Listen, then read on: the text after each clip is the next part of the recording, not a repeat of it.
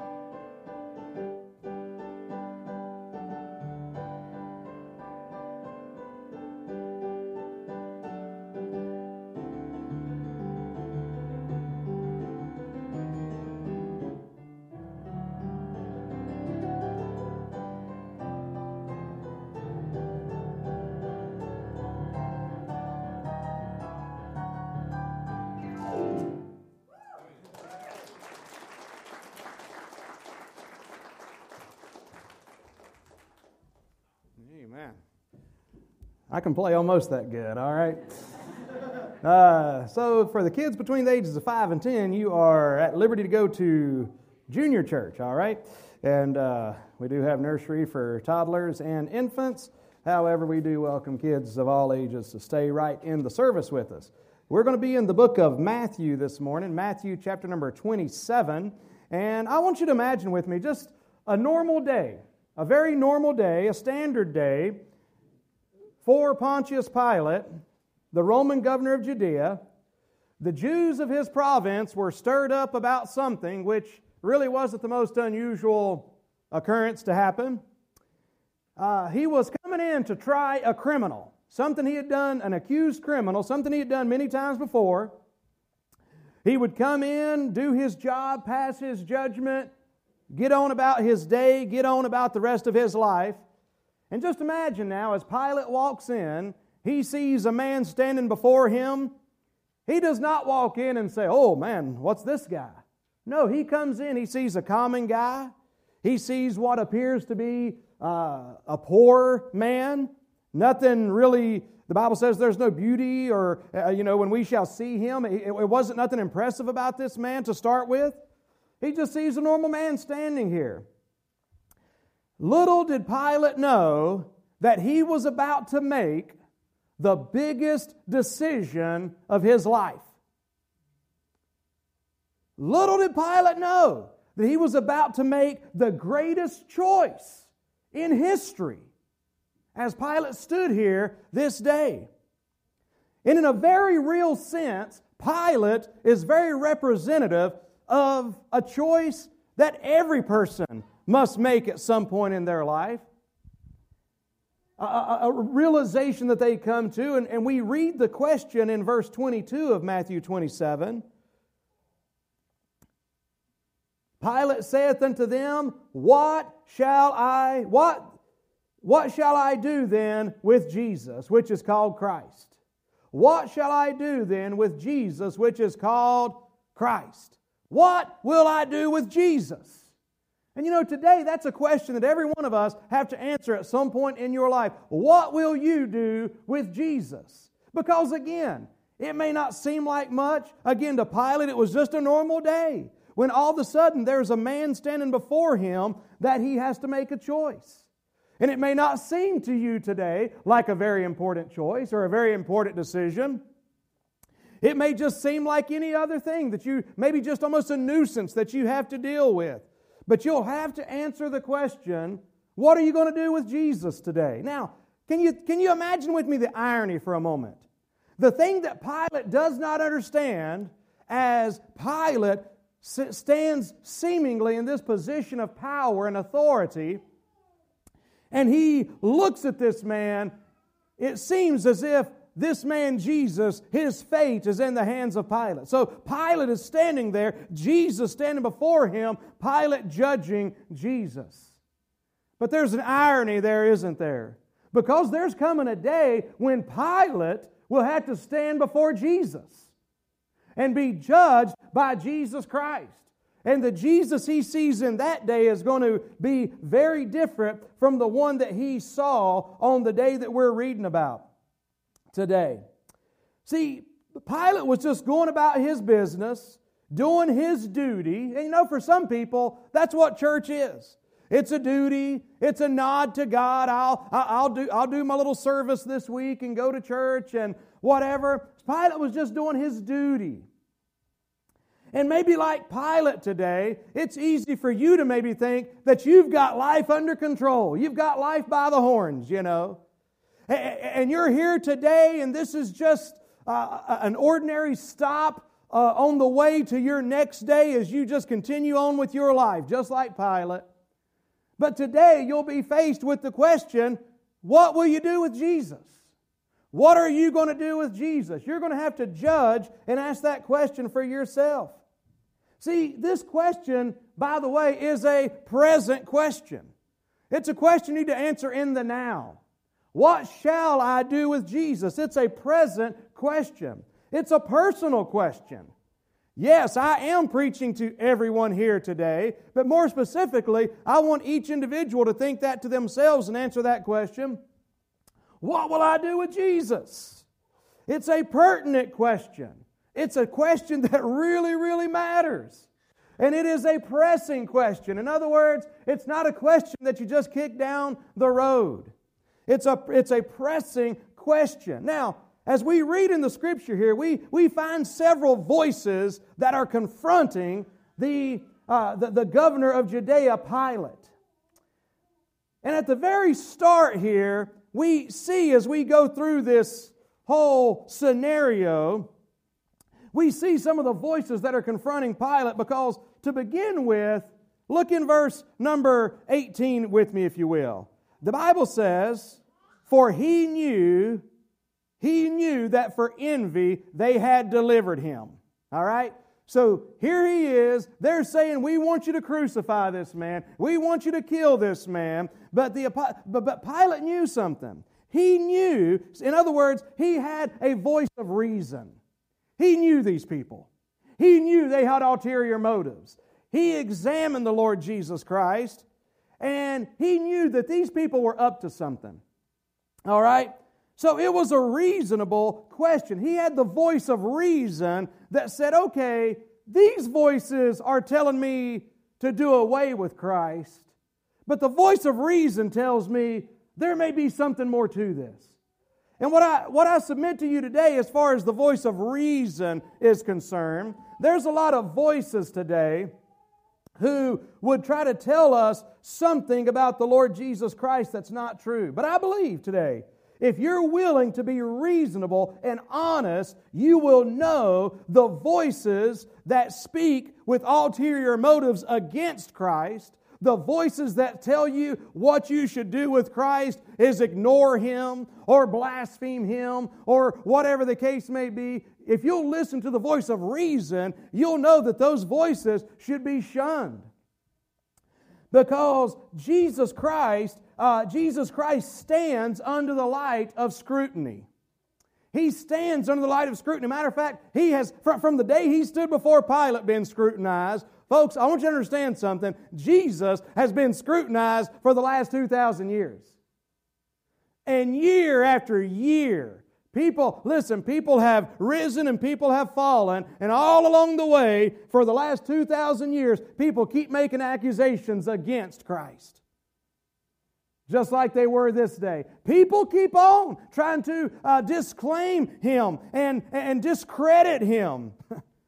but you want to know something? He's not been discredited yet. Amen. He still stands. His truth still stands. And therefore, if you would listen to reason, and what I mean to say by that is this. You know, I think of the voice of the atheist today. Those that would say, Well, I do not believe that there is a God. I'm an atheist. And quite frankly, atheist actually means no God. You know, ah, theo. It's, it's no God. But the, the, the, there's, a, there's a very contradictory principle behind even the word atheist and the title atheist. Because for one to be claim to be an atheist, they are almost claiming to be God in and of themselves. Because if you were to take, you know, and, and, and perhaps you've seen the, the illustration before, but if we were just to say that this back wall was everything that could be known, this, this dark gray area, this, was, this is everything that could be known of all time, of all the universe, all knowledge, everything that has happened from whenever this thing began until the end of it. This is everything that could be known. If you were to be able to come up here and maybe with a marker or something and and, and, draw a line or a circle around in the midst of all this, how much do you claim to know? Of all there ever has been to know, of all there is to know. I doubt that many of you would come and just take a big uh, rectangle and draw all around it and say, I know it all. Because guess who you would have to be in order to know it all? You'd have to be God. And when you're saying you're an atheist, you're saying, nope, nowhere in anything that could be known Nowhere in all the universe I can proclaim to you right now there is no God. It's kind of it's a contradictory statement, okay? So then, then perhaps you could get an, an atheist to, to admit that they're an agnostic. Okay, well, maybe I'm not an atheist. I do not know all that there is ever been or all that's in the universe and so forth. So maybe I will acknowledge and, and admit to being an agnostic. In other words, that there is a higher power, there is some kind of God, uh, but, but, but maybe it's not the one of the Bible, and maybe it's not one that you can know and be personal with. But then I got a, I got a question for the agnostic. I'm talking about it's a reasonable question. What will you do with Jesus? Because an agnostic, then you've got to ask the agnostic this question okay, what kind of agnostic are you? Are you an honest and sincere agnostic? Are you a truth seeking agnostic? Or not? Well, well, I would like to consider myself a truth seeking agnostic. Okay, then. So are you willing to study the evidence? And are you willing to study and find out and come to the conclusion that it will bring you if you study who this God is, or if there is a God, if there is a Christ. You know what happens to people that go from being an atheist to an agnostic who are sincere and truthful and are willing to study the matter out? They often become evangelists. We know several today that have become evangelists for Christ because if you're an honest agnostic, it's a reasonable question. And what you'll realize is that all these voices that say, oh no, he's not this, he's not that, as a matter of fact, many of the philosophers admit it themselves. The philosophers who deny the existence of God and claim to be atheists, uh, I believe was it was it Aldous Huxley I, I, I, that said, but many of these philosophers would say something along the lines of, I would admit that there was a God, but if I were to admit that there was a God, basically I would have to admit that there is an author of morality that I'll have to stand before one day. And basically, they said, I want to live the way I want to live. I want to sleep around. I want to be abusive. I want to do all these things. And I do not want to be accountable to God for that. Therefore, I choose to be an atheist. That's not very sincere, is it? Uh, that's been a little bit dis, but, but I guess he's been honest in that. But that's not reasonable. So there's the voice of reason today that Pilate had to contend with. There's another voice today. Look at verse number 19. The Bible says in verse number 19, when he was set down on the judgment seat, his wife sent unto him. This is Pilate. His wife sent unto him, saying, Have thou nothing to do with this just man? For I have suffered many things this day in a dream because of him. See, Pilate had another voice. It was a voice of a loved one. It was a voice of somebody who cared about him that spoke to him about who Jesus was. Now, I don't know the limit of, I believe that Pilate's wife, her knowledge was limited, but nevertheless, the principle is a loved one. I mean, who among us hasn't had a loved one or somebody that cares about them speak to them about Jesus? See, the voice of reason says you need to listen and make the right decision here. The voice of a loved one is telling him, you need to listen and make the right decision about who Jesus is. Matter of fact, uh, Pilate had the voice of Jesus Christ himself.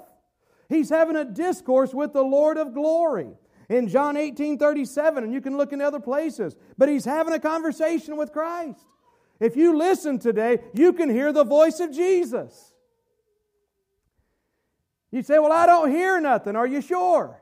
Because if you can hear and listen to the Word of God, you're listening to the words of Christ today. So you've got the voice of Christ Himself that speaks to us. Jesus spoke to Pilate. Pilate heard the very words of Christ. But I want to tell you today if you will listen to the Word of God, you too will hear the very words of the Lord Jesus Christ. But now there's some opposing voices that begin to come in, some pressures that begin to come in. Notice verse number 20 of Matthew 27. The Bible says, But the chief priests and elders persuaded, I'm sorry, but the chief priests and elders persuaded the multitude that they should ask Barabbas and destroy Jesus.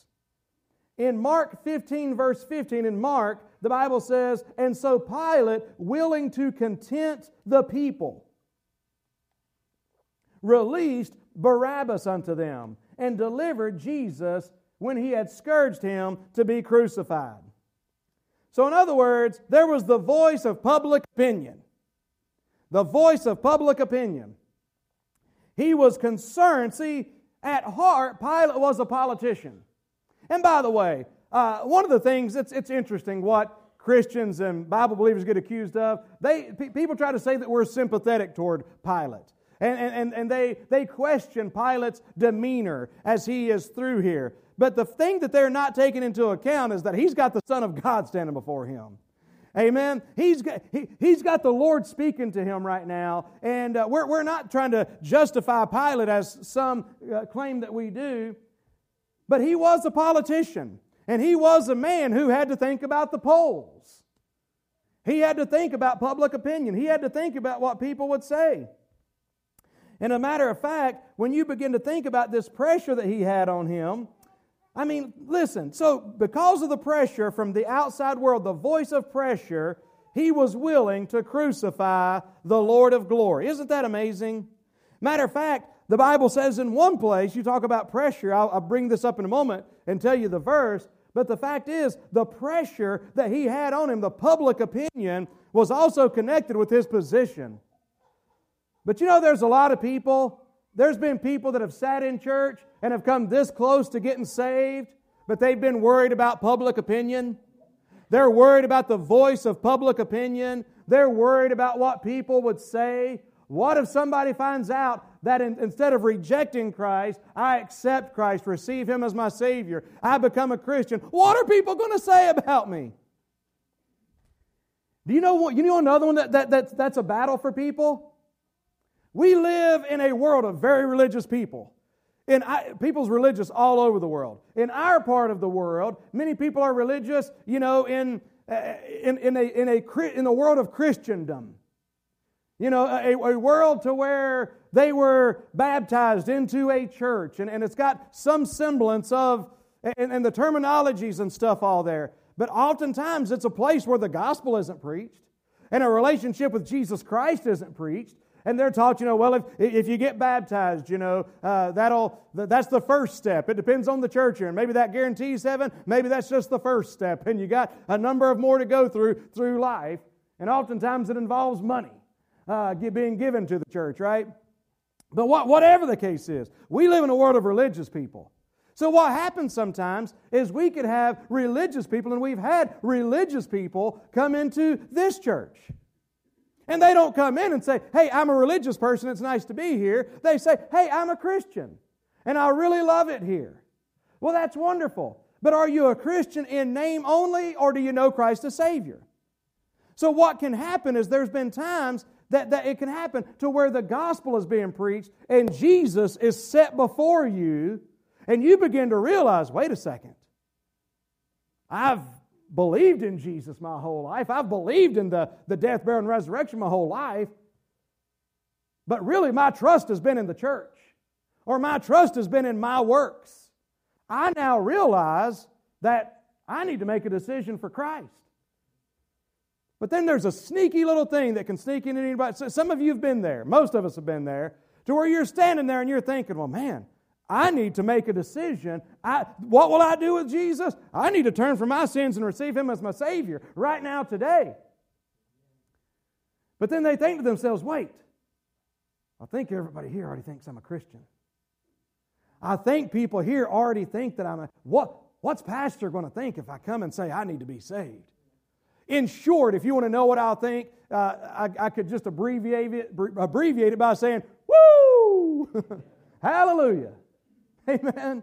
Uh, I, I, I, can remember, and, and I, I, tell it because I, know I've got permission to tell it, but one of the dear ladies in our church, and uh, that, uh, that when she first started coming, she'd actually come as a, as a young person. She'd actually come forward in a Bible preaching type of church. Her, her friends had come forward, and she just kind of came down with her friends and whatever. But she had always kind of said, That's when I became a Christian. And that's what she told me. And, uh, but as time went on, Jesus began to be presented before her. Jesus stood before her and said, No, I'm not asking you what you're going to do with your friends. And I'm not asking you what you're going to do with religion. What are you going to do with me? Will you believe on me? Will you put your faith and trust in me? And you know that's what she did.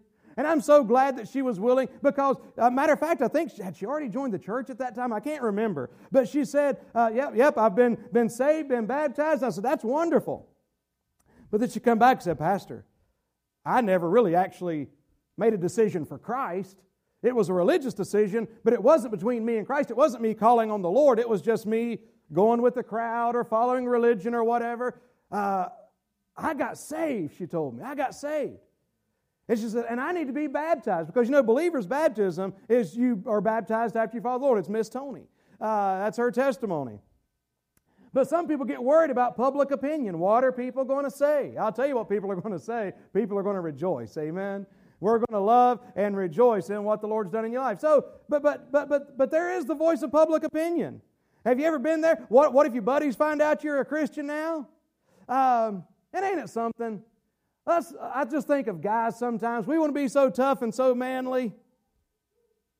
But we get it backwards, don't we? Because what tough and manly ends up being is conforming to the rest of the guys. I'm going to be tough and manly and do however y'all say it's supposed to be.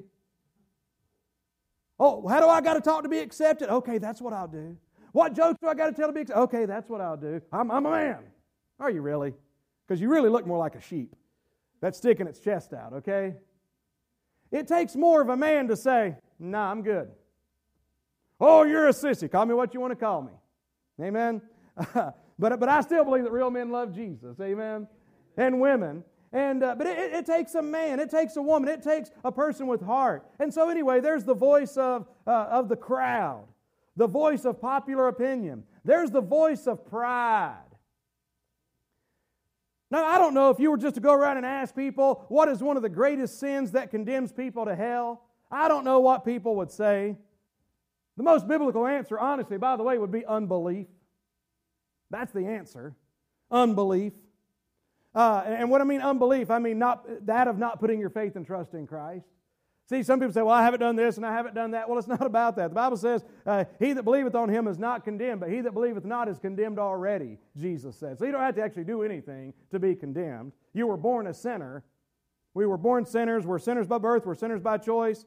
But here's the point that I'm, I'm trying to make uh, pride. How many people will not believe because of pride? Wicked, stinking pride. Pilate was a proud man. In John 19, verse 10, then saith Pilate unto him, Speakest thou not unto me? Knowest thou not that I have power to crucify thee and have power to release thee? Jesus answered, Thou couldst have no power at all against me, except it were given thee from above. Therefore, he that delivered me unto thee hath the greater sin. We have a great deception of perception. A great deception of perception. In other words, Pilate is standing there that day. He's in this big place of pride and authority. And he can do whatever he wants to with Jesus, but he doesn't realize the power he has comes from God. The reason he's in that position, let me tell you something. The reason you're drawing air right now, the reason your heart's still beating, is because of God. And, and, and, you may look at Jesus Christ today and say, well, he's not of any consequence to me. What's that matter to me today? It means everything. And you think that you're something, you think you're in control, but I'm telling you, in one heartbeat, in one heartbeat, it could be shut off.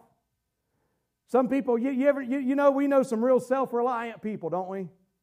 But I've got to ask that self reliant person that's been able to do everything for themselves and work for everything they've ever had and, and have a tough time with the idea of God giving the free gift of self. I'll work for everything I've had. But I do, I ask them that question. I said, Well, who's, I said, uh, when you close your eyes at night, what do you do to keep your heart beating? What do you do to keep breathing? You know?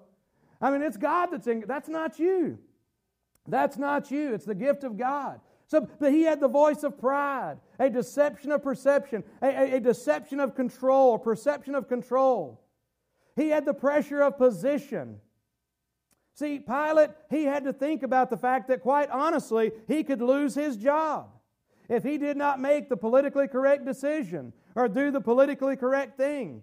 In John 19, verse 12, the Bible says, And from henceforth Pilate sought to release him, but the Jews cried out, saying, If thou let this man go, thou art not Caesar's friend. Whoso maketh himself a king speaketh against Caesar. So now he's being threatened. He's got a good job, he's got a cushy job. But that job, his position, is being threatened now because this man claimed to be a king, and if you don't crucify him, we're going to tell on you. And we're going to tell Caesar that you are in favor of another king. See, today there's people that are afraid that if they give their hearts and lives to Jesus Christ, it may cost them. It may cost them a promotion. It may cost them material goods. There's people, and I, I, mean, I can remember this. I can remember when, when, when the Lord was dealing with my heart about being saved, I realized it was going to cost me something.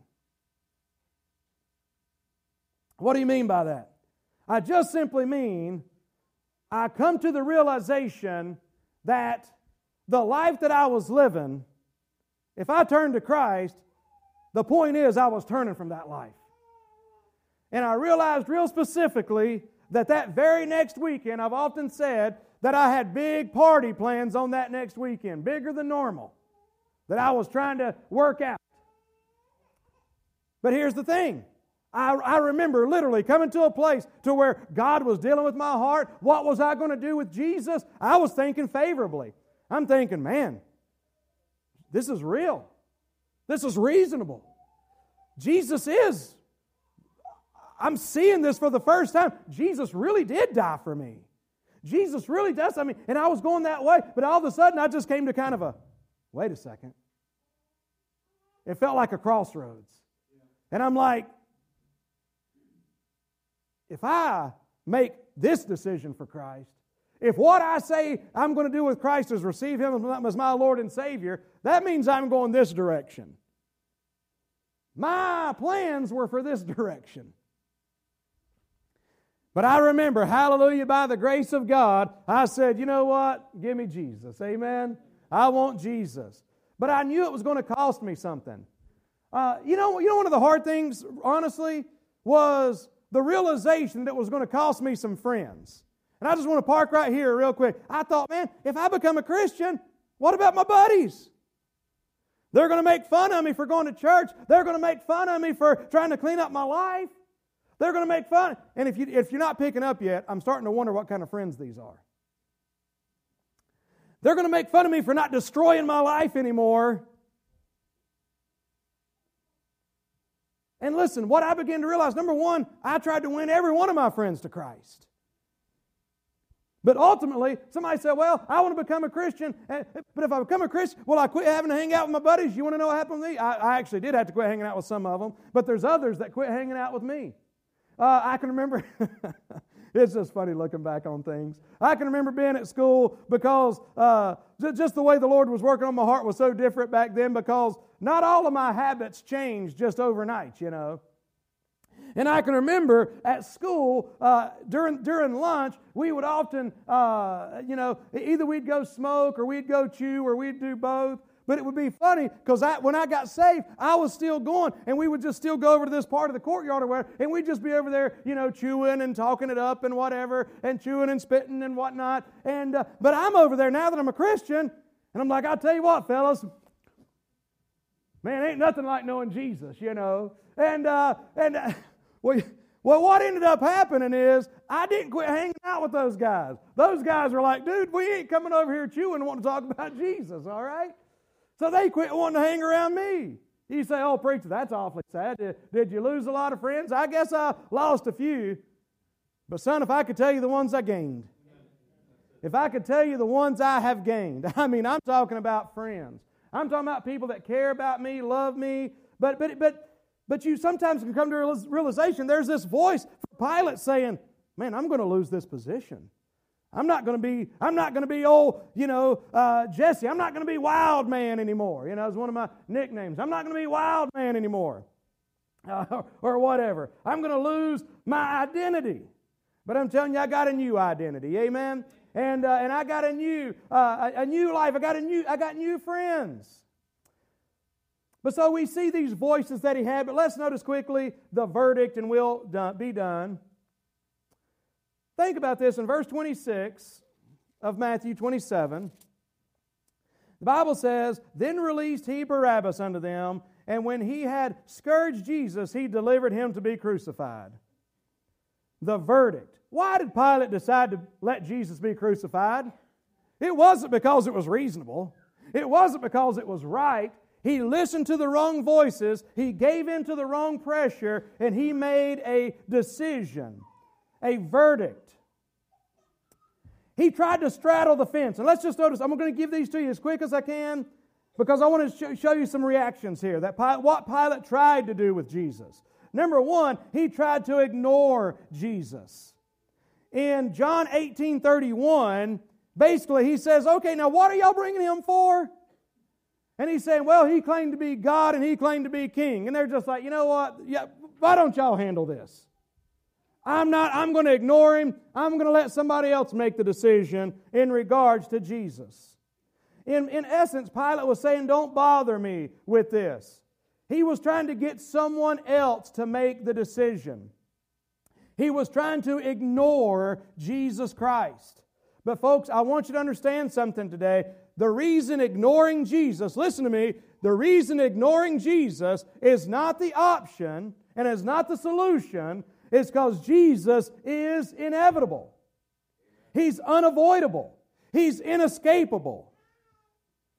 He don't look like much right now. As you look at him, as you consider him, you're thinking, big deal. Pilate could look at him and be, okay, really? Why am I even listening to this guy? He, he, he's nobody. He's just some poor Jew. What do I care? Even though inside Pilate knows that, that all that's not true. But, but he's just trying to ignore him. What do I care? What does it matter? It matters. Because, folks, there will be a day when he has to stand before him. We, we find in another place, he tried to shift the blame. He says, Oh, he's from Galilee. That's Herod's jurisdiction. We'll send him over there to Herod to be judged in Galilee. In other words, he's trying to ignore him. He's trying to make, push the decision off on somebody else. But every one of you must make a decision for Christ, must answer the question, what will you do with Jesus? Here's the thing. And I want to encourage you, parents, when it comes to this. You're welcome, by the way, to come talk, ask my kids about when they come to Christ. Uh, and I'm sure they're thinking, Dad, don't tell, get somebody to come up to me and ask me that, especially the shy ones. But, but listen, understand what I'm saying. As a parent, one thing I've always determined is number one, my kids aren't saved because I'm a preacher or because I'm a Christian. I cannot make the decision to come to Christ for any of them. I've never been able to make that decision. Each one of them must make that decision themselves. But one thing I've always purposed and promised to do, Melanie and I both, is that when somebody comes and, and, and, and especially, you know, would ask, uh, ask one of our kids, you know, oh, well, well, tell me about when you got saved. Oh, it's okay, I'll tell you. I've had that before. Let the kid answer for themselves. Are they saved? And I understand, uh, I understand nerves and all that. Um, don't misunderstand me. What I'm just simply trying to say is, I've known parents who try to answer for their kids. The pa- parents cannot answer that question. Only you can answer that question. What will you do with Jesus? What will you do with Jesus? See, sin is personal, and so our decision about turning from our sins in Christ is a personal decision. Parents can't make that decision. A priest can't make that decision. That's why. I understand a little bit what people mean when I ask them, Do you know Jesus Christ? And they say to me, Oh, I've been a Christian my whole life. I understand what people are saying, okay? But you need to understand this. In the truest biblical sense, that's an impossibility. I understand that maybe you were born into a Christian home and raised in church. But you don't become a Christian in the true sense of the word until you make the decision what are you going to do with Jesus? Until you choose to accept Him and receive Him as your Savior. That's when you become a Christian. Because it's not your parents' or grandparents' decision. It's not a pastor's decision. It's not a priest's decision. Once again, I understand the terminology. I've had people say, uh, I've talked to people and they say, Hey, uh, are you saved? And they'll say, Yeah, don't you remember, preacher? You saved me. Again, I understand that I, I try to hear people out because sometimes what they meant is that I told them how to be saved, I prayed with them. They don't mean that I saved them, they just meant that I prayed with them. But on the other hand, I do remember that does bring that back to, to memory that the story that many of you probably heard with D.L. Moody. Uh, he was walking the streets of Chicago, and there was a there was a drunk that that just staggered and stumbled up to him on the street, and he said, "D.L. Moody, I'm one of your converts." And D.L. Moody, he, he wasn't the smartest man academically, but he had a lot of wit. And he said, uh, he, he said, You must be one of mine because you're sure not one of the Lord's. Nobody can make this decision for you. All right? So people try to shift the decision. Hey, how about this tricky one? Luke 23, verse, verses 14 and 15. It's a famous thing that Pilate said, I find no fault in him. And we know that he goes and he washes his hands. We've, talk, we've talked about this in recent weeks. Almost every world religion tips the cap to Jesus Christ. Every world religion tips the cap and says, I find no fault in him. Every religion says, oh, he was a, pro- he was a great prophet, or he was a great man, or uh, some of these things. They're tipping the cap, but I'm telling you, a tip of the cap will not do. Only bowing the knee will do. Because he's not merely just a great prophet. He's not merely just a great man. He is God in the flesh. He's the Son of God. And you'll have to bow before him one day. But that's what people do. Oh, no, no, I don't have nothing against Jesus, preacher. I, I don't have to make a decision for Christ. What shall I do with Jesus? You ask me today, preacher? I, I'm not, oh no, I'm not, I mean, I'm not going to make a real decision. I'm just going to kind of put, you know what? Jesus is great. I mean, I, I think Jesus was a wonderful person, and, and, and boy, I'm glad that he's, uh, you know, meant, meant so much for you, and he's done so much good in the world. That's wonderful. But I'm not going to make a decision on whether or not I'm going to accept him or reject him today. But here's the problem you will, you will absolutely make a decision for Christ. If your decision is to do nothing, that's still your decision. You are making a decision not to accept Him. And when you make a decision not to accept Him, you're making the decision to reject Him. I find no fault in Him. Then why are you having Him crucified? It does no good to, to give platitudes and, and compliments to Christ. He doesn't want you to tip your cap. You must bow your knee in your heart before the Lord. Pilate sought to admire Jesus, but folks, that was not nearly enough.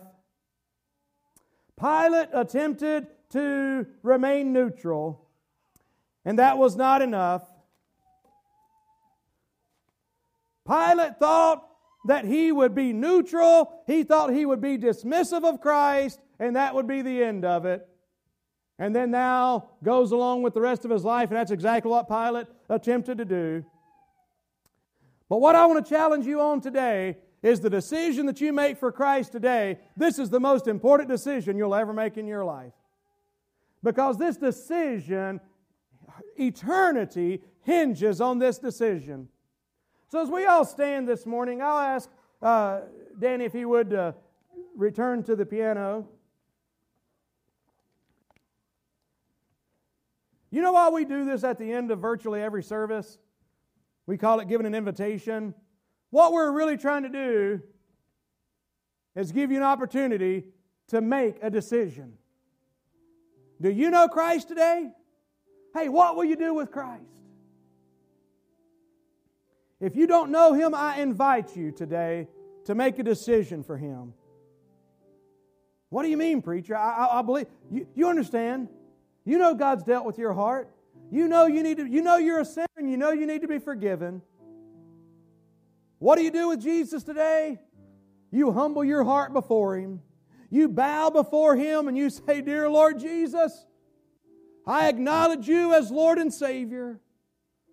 I want you to forgive me of my sins. Come into my heart and life. It's yours. That's the decision I make. Jesus, I want you. You can have my sin. You know, isn't that something? Jesus says, what does Jesus